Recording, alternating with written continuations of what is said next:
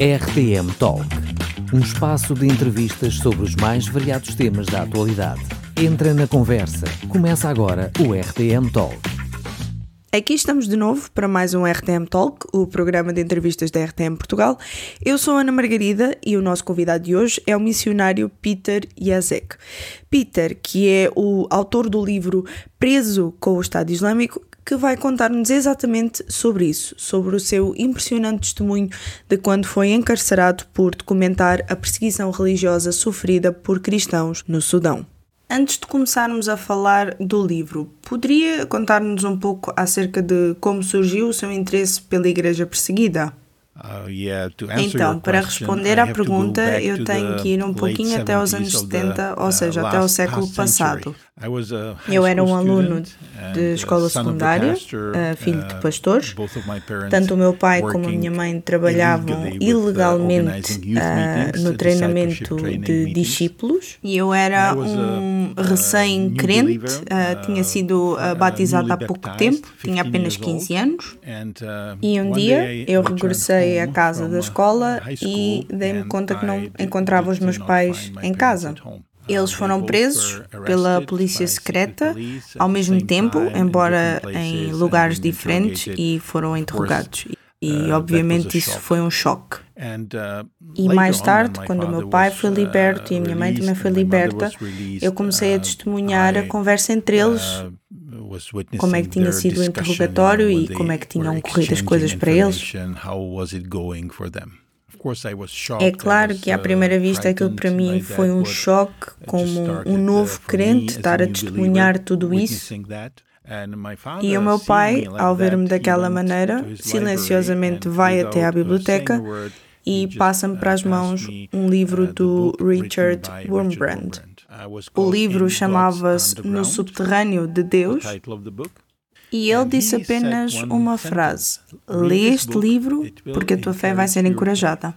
Uh, Tenho a uh, dizer que ao ler sobre as torturas horríveis, as pancadas e a lavagem cerebral que o Richard Wurmbrand passou, a minha fé foi profundamente encorajada. Eu vi que durante os três anos que ele passou no confinamento solitário, o Senhor Jesus estava muito próximo a ele.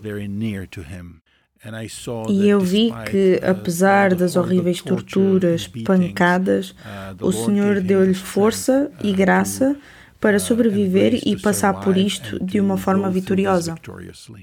E mais tarde eu acabei por partilhar uh, sobre o Evangelho com um colega meu que se tornou um crente e quando ele foi batizado eu acabei por lhe falar do livro do Richard Wurmbrand para ele se preparar para a perseguição. E ele mesmo foi uh, muito encorajado por aquilo que eu partilhava com ele. E, uh, como sabem, uh, em novembro de 1989, há 33 anos atrás, a, a ditadura comunista acabou e nós conseguimos a nossa liberdade de volta. E depois disso, nós começámos a questionar-nos acerca desta organização que o Richard Wurmbrand criou em 1967 e uh, depois de três anos uh, da cortina de ferro finalmente uh, ter caído, foi quando nós conseguimos estabelecer a organização Voz dos Mártires na Checoslováquia, naquele tempo. Desde então, eu estou como voluntário há 10 anos na missão da República Checa.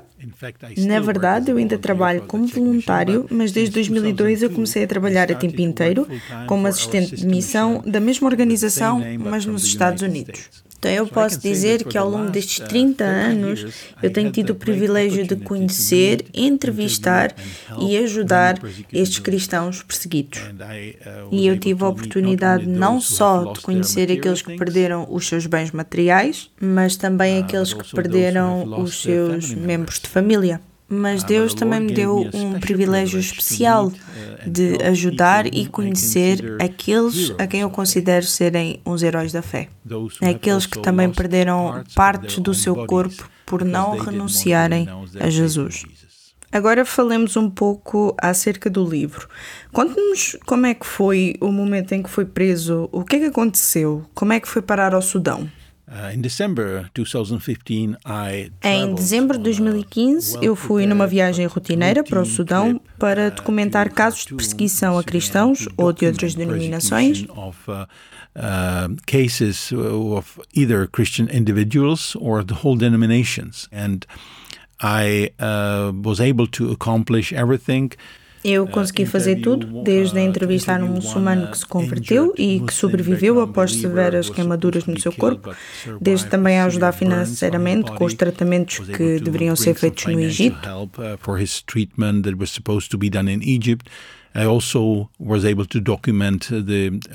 Também documentei a demolição de igrejas uh, cristãs, cujos pastores incentivavam os crentes a partilharem o Evangelho com muçulmanos, uh, o que é ilegal no Sudão e passados quatro dias uh, de uma agenda cheia, já pronto, com os bilhetes de embarque na mão no uh, aeroporto, à espera do meu voo para ir para casa, eu fui preso uh, pela polícia secreta sudanesa. Todo o material que eu tinha do documentário da perseguição foi tudo considerado como espionagem. Uh, e claro, confiscaram o meu computador, câmara e todo o meu equipamento. E eu fui interrogado por quase 24 horas. E após isso, eu fui colocado na primeira prisão. E foram quatro meses de interrogatório pela polícia secreta. E após isso, eu fui levado até um juiz. E era o juiz que falava com o intérprete e o intérprete comigo.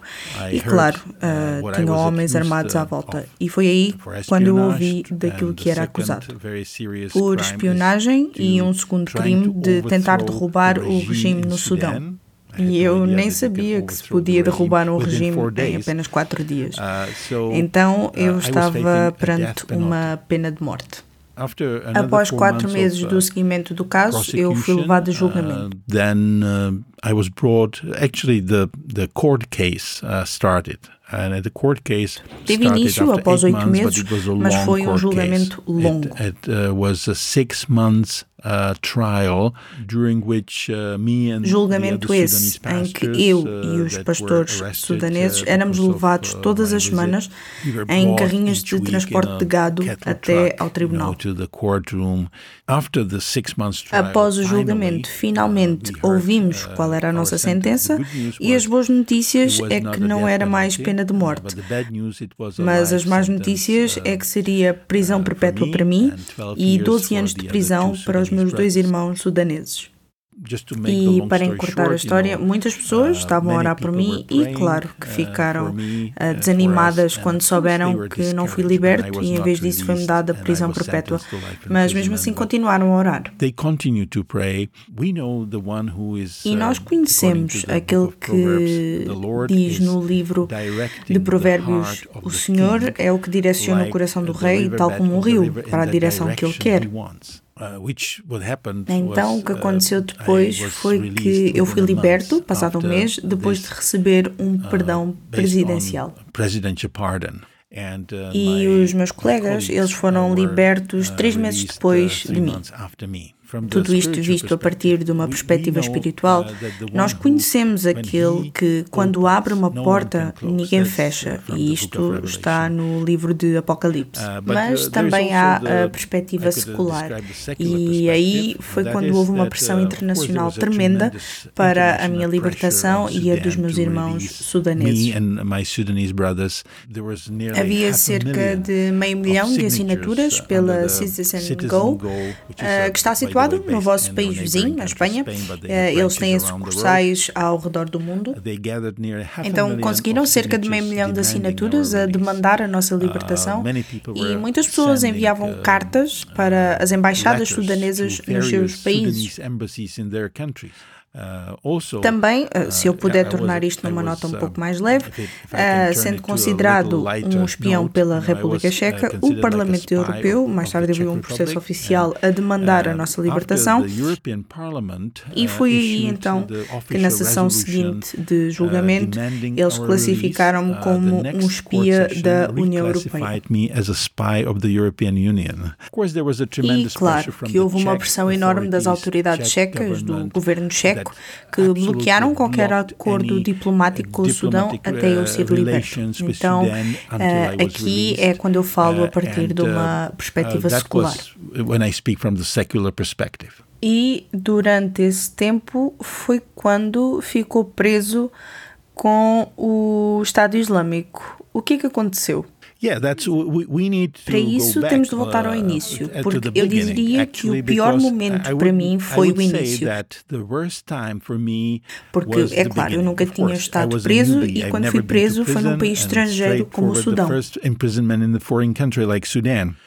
Mas o pior de tudo é que fiquei na mesma cela e, bem, eu uh, acredito que eram uma hora e trinta da manhã, eventualmente. E de manhã dou-me conta que os seis presos que estavam comigo eram membros do ISIS. Jovens saudáveis e fortes de variados países, não apenas do Sudão. E já agora eles tinham uma educação de primeira, todos tinham diplomas de universidades, não só da África ou da Ásia, mas também de universidades europeias. No que diz respeito a idades, eles tinham idade para ser meus filhos. E imediatamente começaram a limitar-me os movimentos, a ridicularizar-me, a cuspirem em cima de mim, a baterem-me e a torturarem. Uh, e ao mesmo tempo eu estava física e emocionalmente fraco. A razão disso é que nos primeiros três meses eu perdi 25 quilos por causa de má nutrição. E também por causa de hemorragias internas eu perdi quase metade do meu sangue, uh, que mais tarde foi comprovado quando estive no hospital para fazer algumas análises.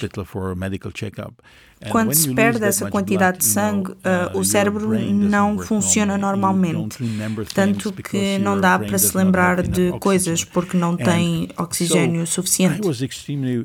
Eu estava extremamente fraco e, ao mesmo tempo, estava a ser atacado pelos inimigos do Evangelho, que estavam orgulhosos e sentiam-se superiores a cristãos, e eu não tinha permissão para falar quando queria, só para responder às perguntas que eles faziam. Então comecei a pedir ao Senhor que me desse as palavras certas quando me perguntassem sobre a fé cristã para poder partilhar o Evangelho com eles. E sim, o Senhor deu-me as palavras certas e por vezes eles ficavam completamente calados. Eles não tinham nada a acrescentar.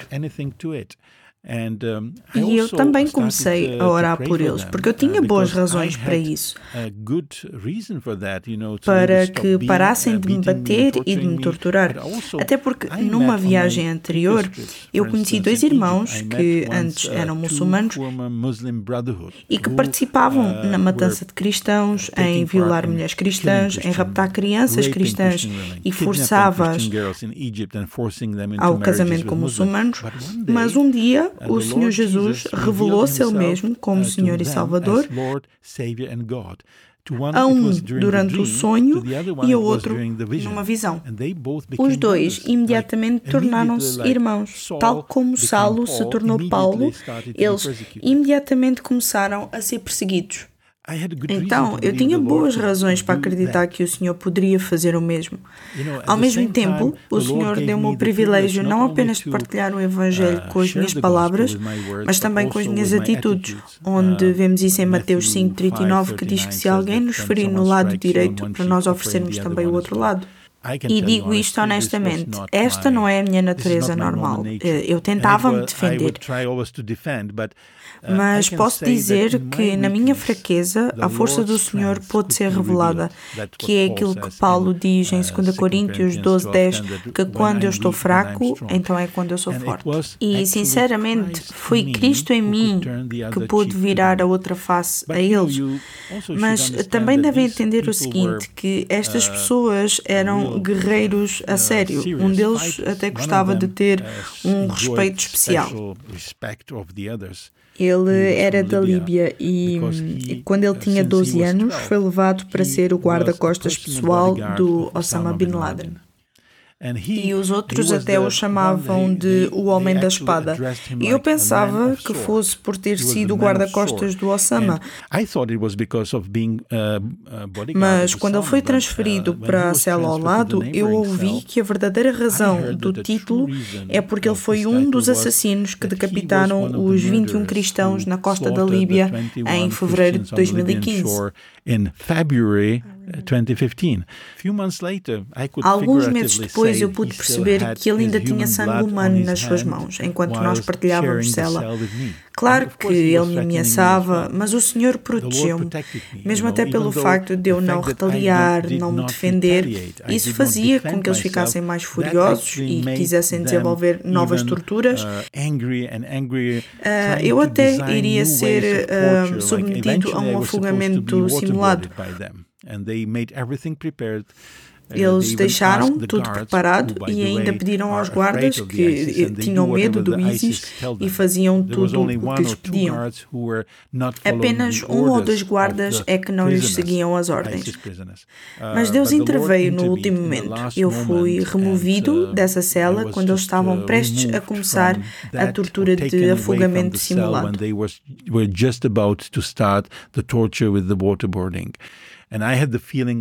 E eu tive o mesmo sentimento que Daniel deve ter tido quando foi tirado da cova dos leões. Uh, Mas eu também experimentei muitas uh, coisas interessantes. Uh, Imaginem o que é estar no meio de inimigos do Evangelho, sem saber de que lado é que eles poderiam chutar-me quando eu estava deitado no chão, ou baterem-me na uh, cara, ou com um pau de madeira, porque essas eram as suas práticas. Uh, e quando chegava cerca das nove horas da noite, quando eles já tinham terminado com todas as suas orações e leitura do Corão, sim, porque eu não podia ter uma Bíblia, mas eles podiam ter uh, três a quatro cópias do Corão em cada cela.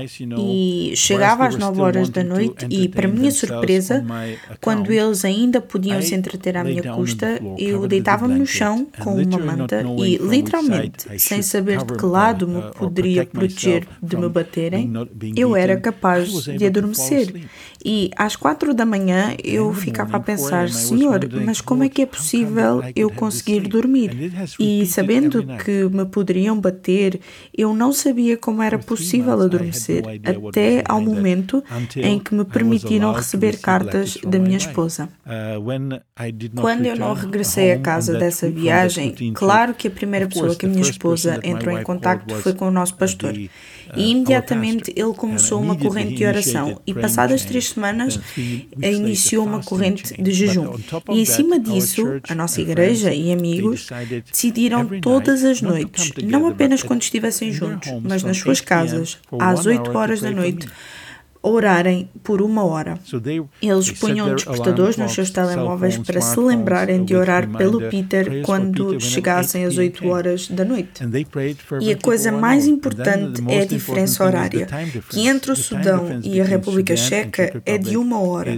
Então eles oravam das 9 horas às 10 horas e, como resultado das suas orações, eu podia adormecer e ter um bom sono. E quando eu descobri isto, eu fiz um compromisso de que, quando eu fosse liberto, eu iria relembrar as pessoas para orarem pelos nossos irmãos e irmãs, especialmente pelos que estão presos. Claro que conhecemos aquele que é omnisciente, onipotente e onipresente, aquele que não precisa de nós, mas ele quer ouvir de nós, porque ele é o Deus de comunhão. Ele quer ouvir as nossas orações e quer atender às nossas orações. Eu espero poder encorajar os ouvintes para que levem a oração a sério. Eu não era assim antes. Eu até podia prometer a alguém, sim, eu vou manter nas minhas orações. Esta frase socialmente típica dos cristãos. Talvez eu tenha orado uma ou duas vezes, mas parei. Então devemos levar as uh, orações a sério. E quando lerem o meu livro, vão descobrir as várias ocasiões que o Senhor guiou especificamente os membros da minha igreja ou os membros do nosso estudo bíblico que a uma hora uh, específica interromperam as suas atividades para orarem por mim quando eu necessitava das suas orações their prayers. Antes de partirmos para a última questão, como é que se encontrava a sua saúde física emocional, mas principalmente a sua saúde espiritual. you know, when I uh, was uh, later on uh, uh, transferred to a different prison, um, you know, I. Uh, my family later on started to send me some medicine that I needed for my anemia. So Quando mais tarde eu fui transferido para outra prisão, a minha família começou a enviar-me medicamentos que eu precisava para tratar a anemia: vitamina B12, ferro, ácido fólico. E eu sempre digo que o meu tempo de recuperação chegou quando eu fui transferido para a prisão de Al-Huda. É uma prisão gigante com capacidade para 10 mil prisioneiros. E eu fiquei numa cela com 100 prisioneiros. As condições eram horríveis. Uh, e nessa altura eu estava com criminosos a sério. Eu nem conseguia ler a Bíblia quando mais tarde a recebi. E era uma prisão tão única e as condições tão horríveis que nenhum sudanês comia a comida ali processada. No Sudanese would eat that food that was presented to us without further processing. But this prison was unique. Mas era uma prisão uh, peculiar porque tinha uma capela. Havia mesquitas para os prisioneiros muçulmanos, então eles podiam sair das celas cinco vezes ao dia para ir até às mesquitas. Uh, Mas para os que não eram muçulmanos, as autoridades esvaziaram uma das celas, que tinha uh, capacidade mais ou menos para 100 pessoas, e puseram cadeiras de plástico e um simples altar.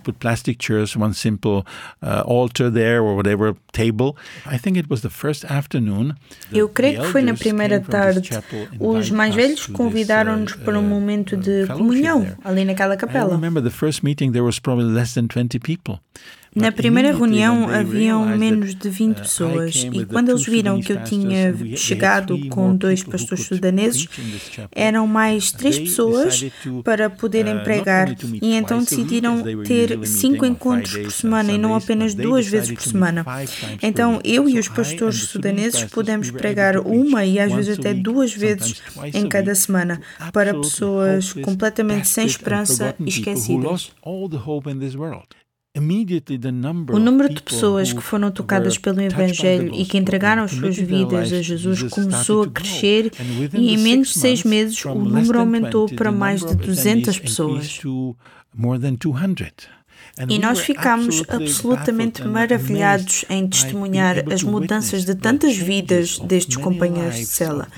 Então, esse foi o momento onde eu comecei a pregar nessa capela, mas antes disso, todas as manhãs eu lidava sempre com esta depressão matinal e com este pensamento de mais um dia na prisão. E eu já tinha proclamado muitas vezes antes que Jesus era a minha paz e alegria, até que isso se tornou uma realidade mas desde que eu comecei a pregar aos presos na capela da prisão, esta depressão matinal começou a desaparecer. These mornings depression was gone like this. E naquele momento, eu e os dois pastores sudaneses deixámos de nos preocupar sobre quanto tempo ainda tínhamos de estar presos, porque sabíamos que o Senhor estava no controle e nós iríamos estar ali quanto tempo Ele quisesse. E aquele momento traz-me à memória daquilo que o apóstolo Paulo dizia, em que ele dizia: Orem por mim, para que cada vez que eu abra a boca, orem para que eu pregue o Evangelho com ousadia, porque sou embaixador do Evangelho em prisão. Nós encontramos-nos muitas vezes uh, aprisionados, não apenas nos nossos pés e mãos, ou com um pano preto na cabeça para não sabermos onde estavam a levar. E eu era sempre acompanhado de seis soldados bem armados. E era dessa forma tão perigosa que me viam. Mas Paulo diz em 2 Timóteo 2,9 que, ainda que eu esteja algemado, a palavra de Deus jamais está algemada. Nós devemos orar pelos cristãos perseguidos, mas também pelos cristãos que estão presos, para que o Senhor lhes dê a oportunidade de partilharem o Evangelho em lugares se calhar eles nunca seria permitido ir. Até porque a Voz dos Mártires não envia missionários. Nós acreditamos que os melhores missionários são os cristãos locais, aqueles que estão na linha da frente. E o que nós queremos é equipá-los. Uh, então, se as pessoas orarem por aqueles cristãos perseguidos, acredito que o Senhor lhes mostrará o que podem fazer para ajudá-los. Uh,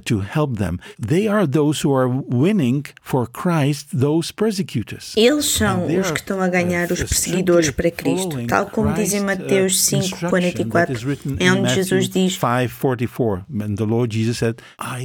Mas eu vos digo: amem os vossos inimigos, façam o bem a quem vos faz mal, abençoem os que vos perseguem e orem por aqueles que vos maltratam e perseguem.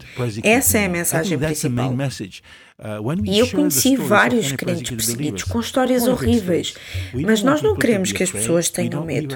Queremos que sejam encorajadas e que saibam a verdade, porque nós estamos a tentar ser a voz dos que não têm voz. É por isso que existe a voz dos mártires, para que sejam a voz daqueles que não têm voz. Qualquer cristão pode se tornar uma voz para os que não têm voz. Eles podem uh, subscrever para terem mais informações e eu tenho a certeza de que irão orar e que o Espírito Santo vai mostrar-lhes como podem servir. Porque o maravilhoso de tudo isto é que todos somos membros do mesmo corpo. Mesmo que nem todos sejam levados a sofrer o mesmo tipo de perseguição, temos de manter em mente aquilo que Paulo diz que todos os que querem viver uma vida digna em Jesus irão ser perseguidos. Isso é o que está em 2 Timóteo 3,12. Se queremos viver de acordo com Cristo, temos de estar à espera da perseguição, mesmo que estejamos na União Europeia. E nós já podemos ver isso acontecer.